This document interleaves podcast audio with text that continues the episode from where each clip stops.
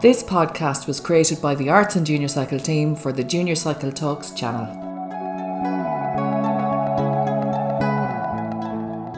Welcome to this week's Arts and Junior Cycle podcast. In this episode, we are delighted to be joined by Maeve Higgins. Maeve is a comedian, writer, actor, and podcast host, among much more, from Cobh in County Cork, who now lives in New York City. Maeve, thank you very much for joining us. Hi, James. Thanks for having me. We might start off. A, a lot of people might have known you as mainly from your stand up comedy, but there's a whole lot of other stuff that you do as well. Could you tell us a little bit about what you're doing at the moment? Yes, you're right. I do tons of different things. And I think part of that is I'm a freelancer, which means I do some things because I love doing them, and I do other things because I need to pay my rent. Um, and uh, and some stuff is kind of in between. So I think um, right now my biggest project is I'm finishing a book of essays, and that's for Penguin US, and that's um, the essays are mainly about they're about my interior life, but they're also about um, the experience of migration uh, to America. Um, I'm really interested in that, and so I would say writing takes up a lot of my time. And then pre pandemic, I was also doing uh, comedy. I had a show that was once a week uh, in Brooklyn um, where I hosted like basically a stand up show where there'd be five or six different comedians come up and me and my friends hosted it. Um, so yeah, I started off in comedy in Ireland doing stand up. And now it's kind of probably about 20% of my time. Um, but a lot of my time now is is writing and that's a little bit to do with the fact that performance is not happening at the moment but it's also to do with my kind of changing curiosities and tastes.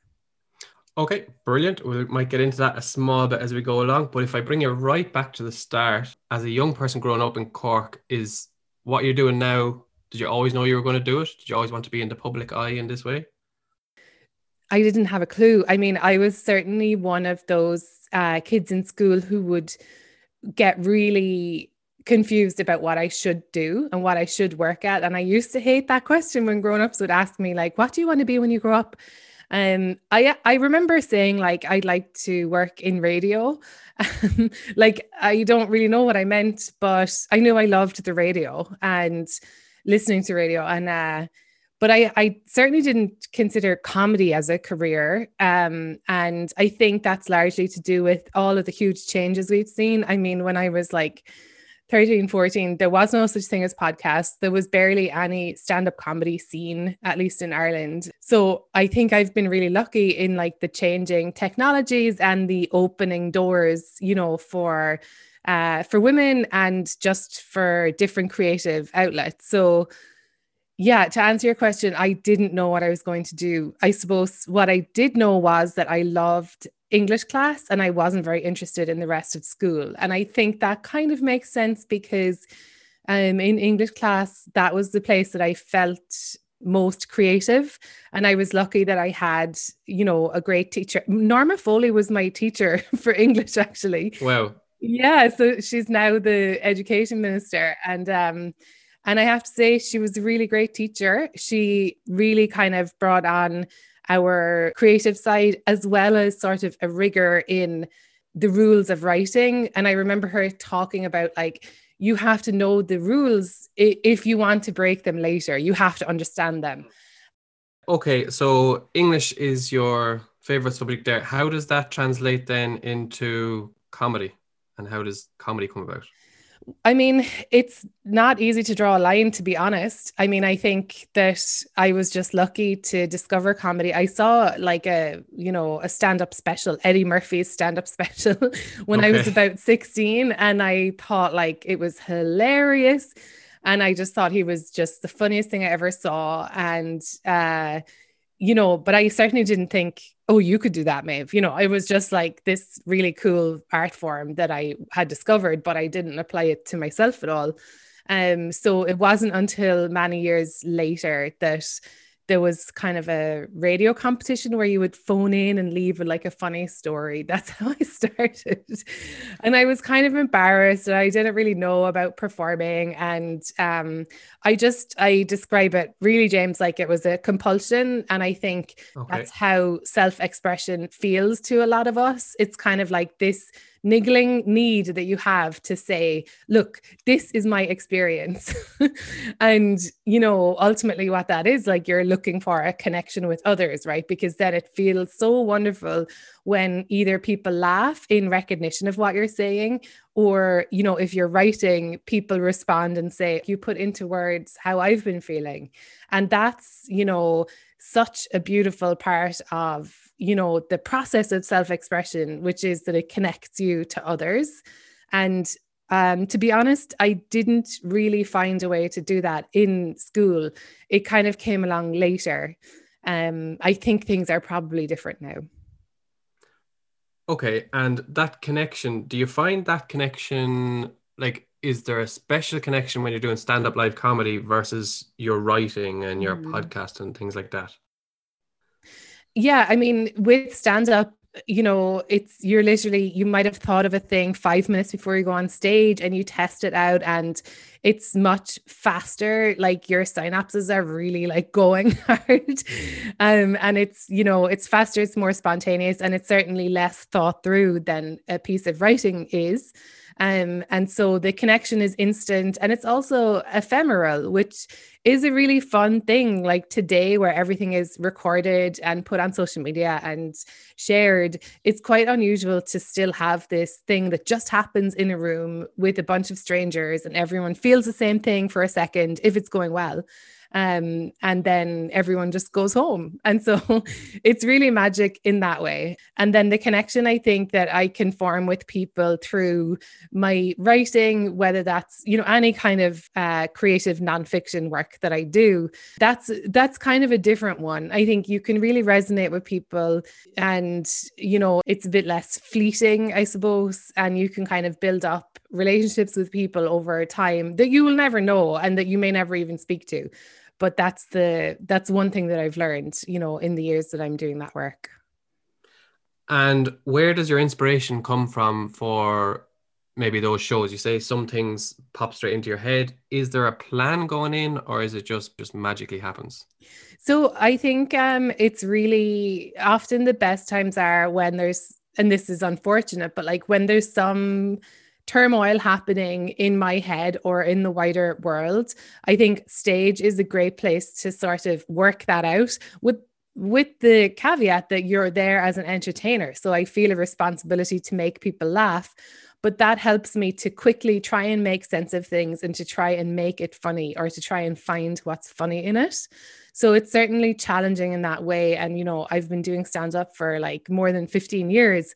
So it's a risky uh, endeavor, but I, you know, I really work, I really do treasure it for, for that. So yeah, honestly, the best days are when you're not sure what's going to come out of your mouth, but you have been feeling a type of way you can work it out on stage and it hits. And that's good comedy to me. You know, I would do the Edinburgh Festival, which is the biggest arts festival in the world. And I did that for many years. And you do the same show every night for a month. And that's a different, that's then really working on your craft. You know, that's sort of, you have your kind of script, you know what jokes you're going to say. And every night you hone them, you add a bit here and there, you polish it. And so that's, you know, a kind of a longer form way of getting good at your job.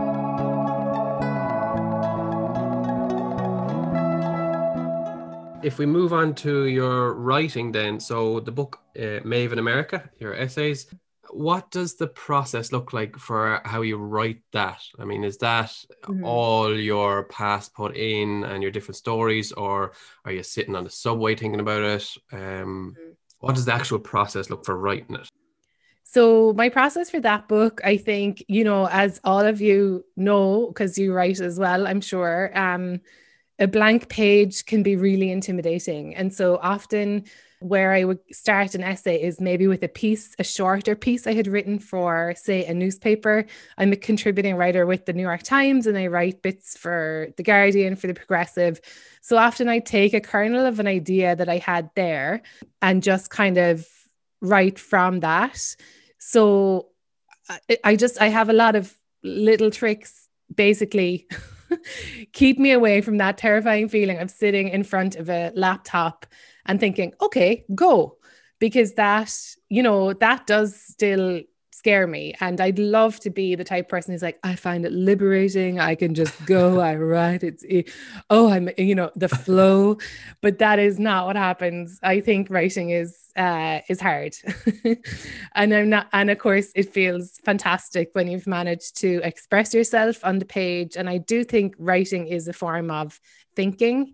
I think a good process suggestion that I got that I use is this is a classic essay way to write an essay is you think about a problem that you have or a situation that you do not understand and you try and work it out. And you know, from that point of view, you can really get going. Um, so, I mean, one, I suppose, one fundamental question I had with the essays in Maeve in America was okay, I moved to America. It was relatively straightforward for me to do so. Now I'm here, I'm looking at all of these other immigrants and seeing how difficult it was and is for them to get here and to live here.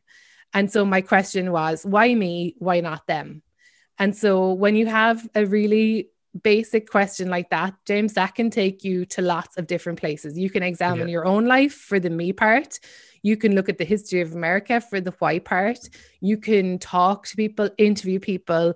And I think definitely as a nonfiction writer, it's also less lonely when you include other people's voices. And of course, you take care with that and you don't co opt their voices, but often to understand someone else's experience, the best thing to do is to, you know, is to talk to them and to try and understand uh, their experience. And that also helps the writing process because that's material.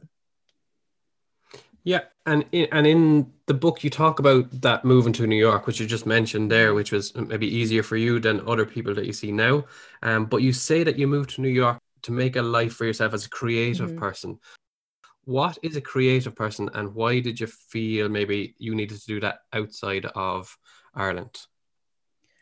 So I think what I meant is I wanted to fully explore like different ways I could express myself and to also I think being a creative person your surroundings are important and I don't mean that you need to have you know an empty house and a window to stare out of and it, it means different things for different people, right? And it means different things at different times of your life. And I think in my late 20s, I was living in Dublin and I had a certain number of creative outlets. You know, I had a TV show with my sister that was fun, that was a cooking and comedy show.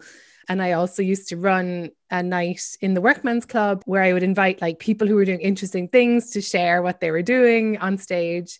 But I still felt hemmed in and I felt like, there's something else that I want to do. There's more that I, you know, I I felt very ambitious for my creative self. And you know other people you know they move to sligo when they feel that or they move to somewhere where you know there's the ocean and there's calm and there you know i think inside all of us and also there's no difference between a creative person and a non-creative person. Every single one of us is a creative person all that means is you have um, feelings and thoughts that you would like to make material. That's what I would say a creative person is. And so that can come out in the form of, you know, being a storyteller, literally just in your day to day. You could work as a roofer or whatever, but it's the way you tell stories. That's your creativity coming out. You could also obviously do up your house in a way that's so uniquely you and that is saying things about how you're feeling. Um you can basically do everything creatively you know? But for me that instinct is really strong. Like i really want to um you know i don't i don't want to be wealthy and i don't want to be famous. I really just always have this drive to figure things out and tell other people about them and let people know how I'm feeling. Um, and so I think New York, for me, it's full of very ambitious people and very and lots of creative outlets and also lots of creative forums that I could join in. Now, whether that is, you know, when I first moved there, I would go to the Met all the time, which is um, you know, huge museum and you know i would spend tons of time in the egyptian section. Now i'm not an archaeologist. I'm not a sculptor but there was something about that place that i got really drawn to. I would also go to lots of free readings in bookshops because there's books launched every night of the week in new york. So i got to go and sit and listen to authors all kinds of authors you know novelists um, graphic novelists and and nonfiction writers. And this was all, I wasn't thinking, I want to do this. I was just soaking in all of this creativity. But again, I don't think that like an Irish person needs to move to New York to, in order to get that. There's also pitfalls in that creativity is very commercialized in New York. So as soon as you make something, you're trying to think, how can I sell this? Or someone is trying to buy it. So there's definitely pitfalls, but I think that, you know, paying attention to the creative side of yourself is really, really, really important, not just for your ego. I think it's just a big part of our lives that we don't always value enough because it won't make you rich and because it won't make you famous. But I still think that it's it's very valuable. Absolutely. And it's something that we do in art, arts and junior cycle is really push creativity as it, it's kind of one of the key skills of junior cycle. To, take a completely different context on creativity, you also mentioned in the book about a trip to Iraq, which is a completely different context, not Cobh, not Dublin, not New York. now, I've never been, so maybe it's similar and I don't know. But you say creativity was a life raft when things got choppy for you, and then you went and promoted that in Iraq. Can you tell us a small bit about that trip? Yeah, it's true. I went to Erbil in Iraq and um, you know, yeah, it's different than Cobh, it's different than New York, but there's similarities. Similarities include everyone there is obsessed with tea. Like it's like when I'm home in Ireland, there's just tea all the time. Ever, you know, suddenly little teacup appears, just like my dad.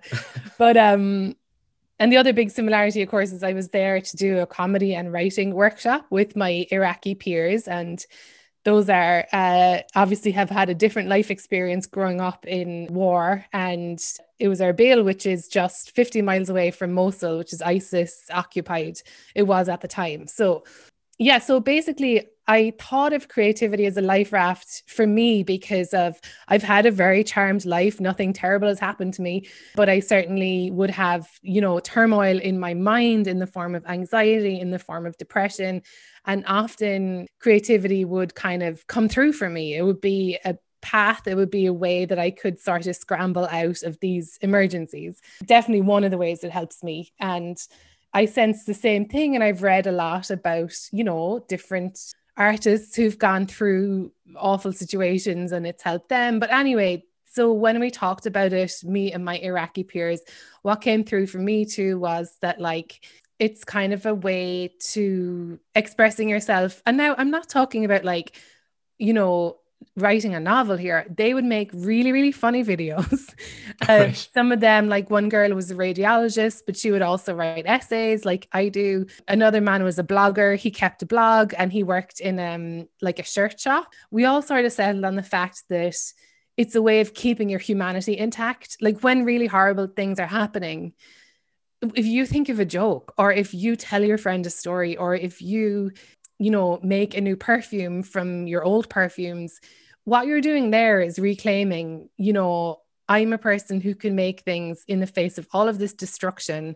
Here i am making something. Here i am adding my voice or my unique beauty to this world. I don't care that all of this is happening or not that I don't care, not that it doesn't affect me, but I'm still here. You know, I think it was, you know, Louise de Bourgeois. I don't know if I'm saying her name right. She made those big, crazy spider sculptures. And she was kind of, I think, in between wars um, artist. And she said that, like, and I'm going to mess this up, but she said something like, being an artist is a way of guaranteeing you won't be a murderer. And I just thought that was so brilliant. And also, it's much needed today. Like, this isn't like, oh, heart over head stuff. This is very practical because Yeah. if we lose touch with our humanity, we are in major trouble. And it doesn't matter how powerful we become or how rich we become, like, we are doomed. So, um, so it was really bolstering to meet the gang in Iraq, and I was really glad to to have done that. I felt really lucky, and uh, we're still in touch today. Some of us. So the thing I love about podcasting and the thing I think the reason it suits like younger people or minorities or people who do not get work in radio is that it's quite democratic because it's inexpensive to begin and you can obviously you know it's like social media in that way. There's no editing. There's no um, gatekeepers. So i think podcasting i would put along with social media in a way that's really useful to get your voice out there and to connect with other people who are interested in what you're interested in and then build your little army from there. Now, that can also be used for bad. There's also a really good case for having editors and for having, um, you know, for keeping your facts straight. But honestly, when it comes to climate, I think every voice counts. And I think that you know whatever industry you end up in or wherever you are in your family or you know you we all actually have um a role to play. Like i as i said i used to feel very paralyzed and thought well what can like a funny person do about this? Um but i've figured out ways that i can help. And i think storytelling in any form whether that's your you know tiktok which is so cool and instagram which i'm le- which i literally learn so much from like um as well as podcasts i think have been really revolutionary in that in that way And if we go back to your career, then I'm guessing there have been barriers like podcasting. You can go out there, but in terms of like you having to look for work, which is it's different than podcasting. Has there been barriers and difficulties that you've come across in your career, and maybe what advice would you have for listeners in how to overcome some of those barriers?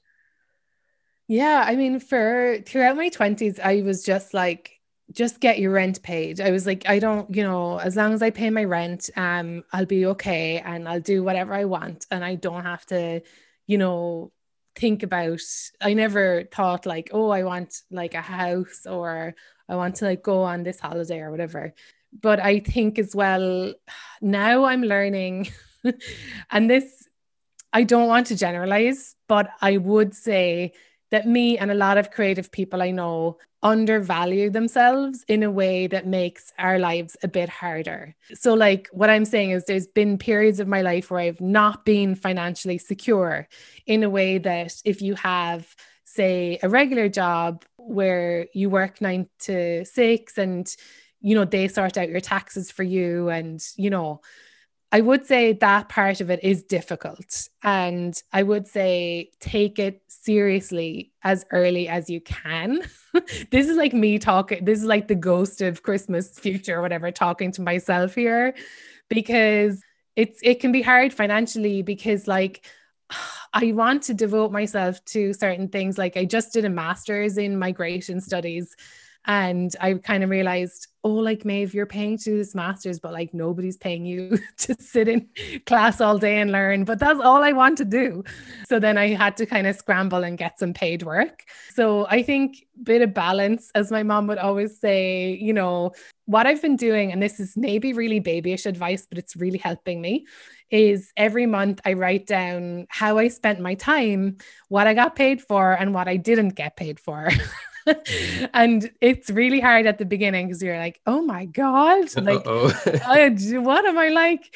Um, but it's helping me to now get a bit more, get a bit more balance so that I can take care of myself and I can, you know, uh, not be like this broke artist that you hear so much about.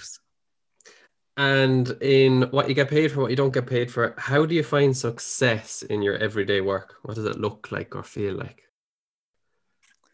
Well, that's such a brilliant question. Like, I think sometimes when you're uh, making a living from the, your creative output, that can get really muddled up, right? Because you think like, oh, I got this deal, right? Like I sold a book or I um you know, got a podcast deal or I got this fancy job, everyone's it's high status and you feel good, right? But then in my experience, you're on to the next thing really quickly. So like I remember, you know, I was writing for the Irish Times. I thought that was really cool. Then I wanted to write for the New York Times. You know, like there's just always one further step. And that is where creativity and artistic output get tangled up with capitalism and get tangled up with consumerism. And that's where your own values have to really kick in and you have to be really clear about what's important. Um, and that's an ongoing process for me to figure out. So, right now, what I'm working at is uh, this is my idea, right, James, of success, which is when what I'm feeling, saying, and doing are all in alignment. So, if I can get those three things to match up, then that's a success for me. And it's the kind of success that isn't grasping and doesn't want for more. It's more like an it's already it's kind of a contentment more than a grasping. I'm sorry if that's a bit abstract, but I've kind of cycled through all the other ideas of success. And, you know, I was in a film and I won awards for it. But then there's like, I could look like, well, not enough people saw the film, right? The Well, but you know, there's always caveats and there's always wanting more. So for now, I'm working on what I just explained to you, which is just feeling like uh, solid in myself. Brilliant. Brilliant. That's really important advice in being content rather than for a constant striving for something that's beyond like it, it can be reached in one way, but like you'll never be fully satisfied if no, there's always something else. Yeah, yeah, like and you think you will. Like it's such a trick right? Like it's such a it's such a trick. And i felt in um, the last few years in new york which i explained to you i moved there because it's this ambitious city full of people who are all striving and hustling. And i love that about new york but i felt for a few years that it's like you know you're small and you run up the stairs and someone is like pretending to catch your feet like that's kind of what it felt like. and I was like running up these stairs and I was like kind of out of breath and laughing, but and also like, why? What's at the top? Nothing.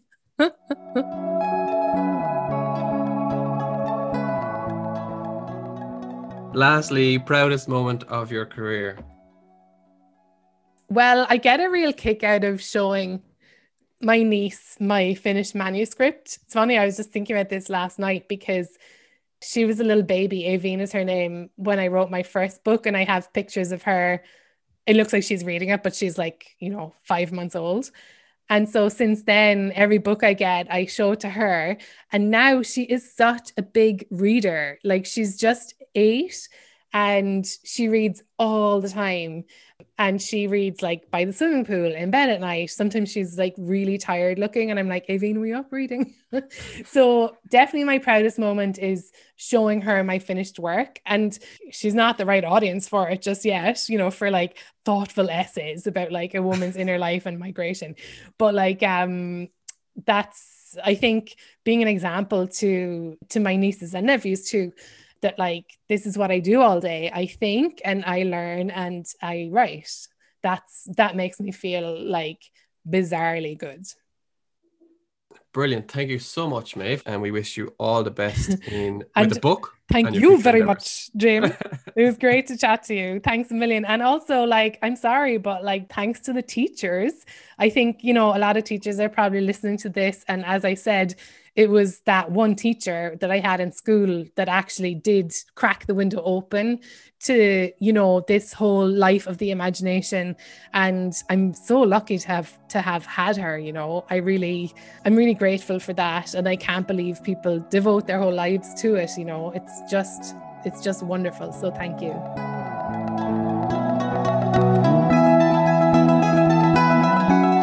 Thank you for listening to this podcast, which was created by the Arts and Junior Cycle team for Junior Cycle Talks podcast channel. To hear more from Junior Cycle Talks, search for us on SoundCloud or anywhere you listen to your podcasts.